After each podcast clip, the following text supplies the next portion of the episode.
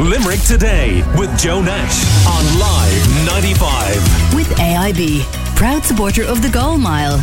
You can register now at goalmile.org. AIB, we pledge to do more.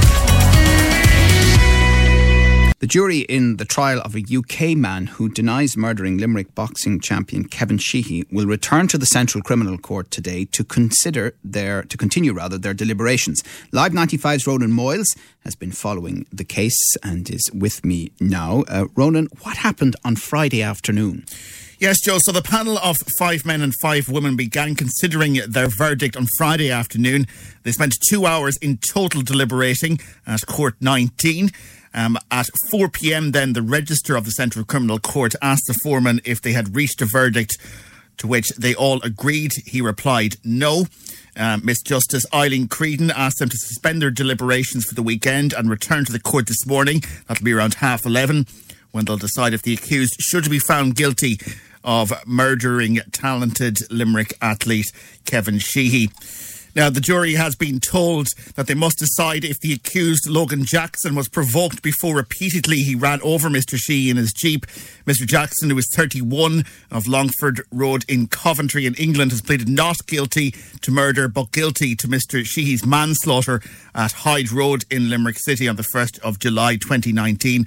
And he also denies intentionally or recklessly engaging in conduct which created a substantial risk of death or serious harm to others. The judge made her charge to the jury earlier on Friday. What did she say to them? Yeah, beginning her charge the jury, uh, Miss Justice Creedon said the accused was entitled to remain silent and was not obliged to give evidence in his own defence, which he didn't in this case. And furthermore, she told the jury they're not entitled to speculate on the evidence in the case. The judge warned them about the issue of telling lies. It's in evidence that Mr. Jackson had lied to Gardaí during interviews, but the mere fact a defendant tells a lie, she said, is not evidence of guilt. And the defendant in a criminal case may lie for many reasons. Uh, they may lie to protect someone else or lie out of panic or confusion, she said. And also, when considering the accused's intent, she said that the jury must decide if it was Mr. Jackson's purpose to kill or cause serious injury to the deceased. She said, if you're satisfied beyond reasonable doubt that Mr. Jackson killed Mr. Sheehy unlawfully and intended to cause him serious harm or death, then the offence of murder has been made out. If the accused did not have the necessary intent for murder, she said, they must acquit Mr. Jackson of that murder. Remind us, Ronan, of the defence's case. So it's the defence's case that Mr. Jackson did unlawfully kill Mr. Sheehy, and they've raised a partial defence of provocation, which can reduce the charge of murder to manslaughter. And the judge pointed out it's the defence's contention that the murder charge has not been made out.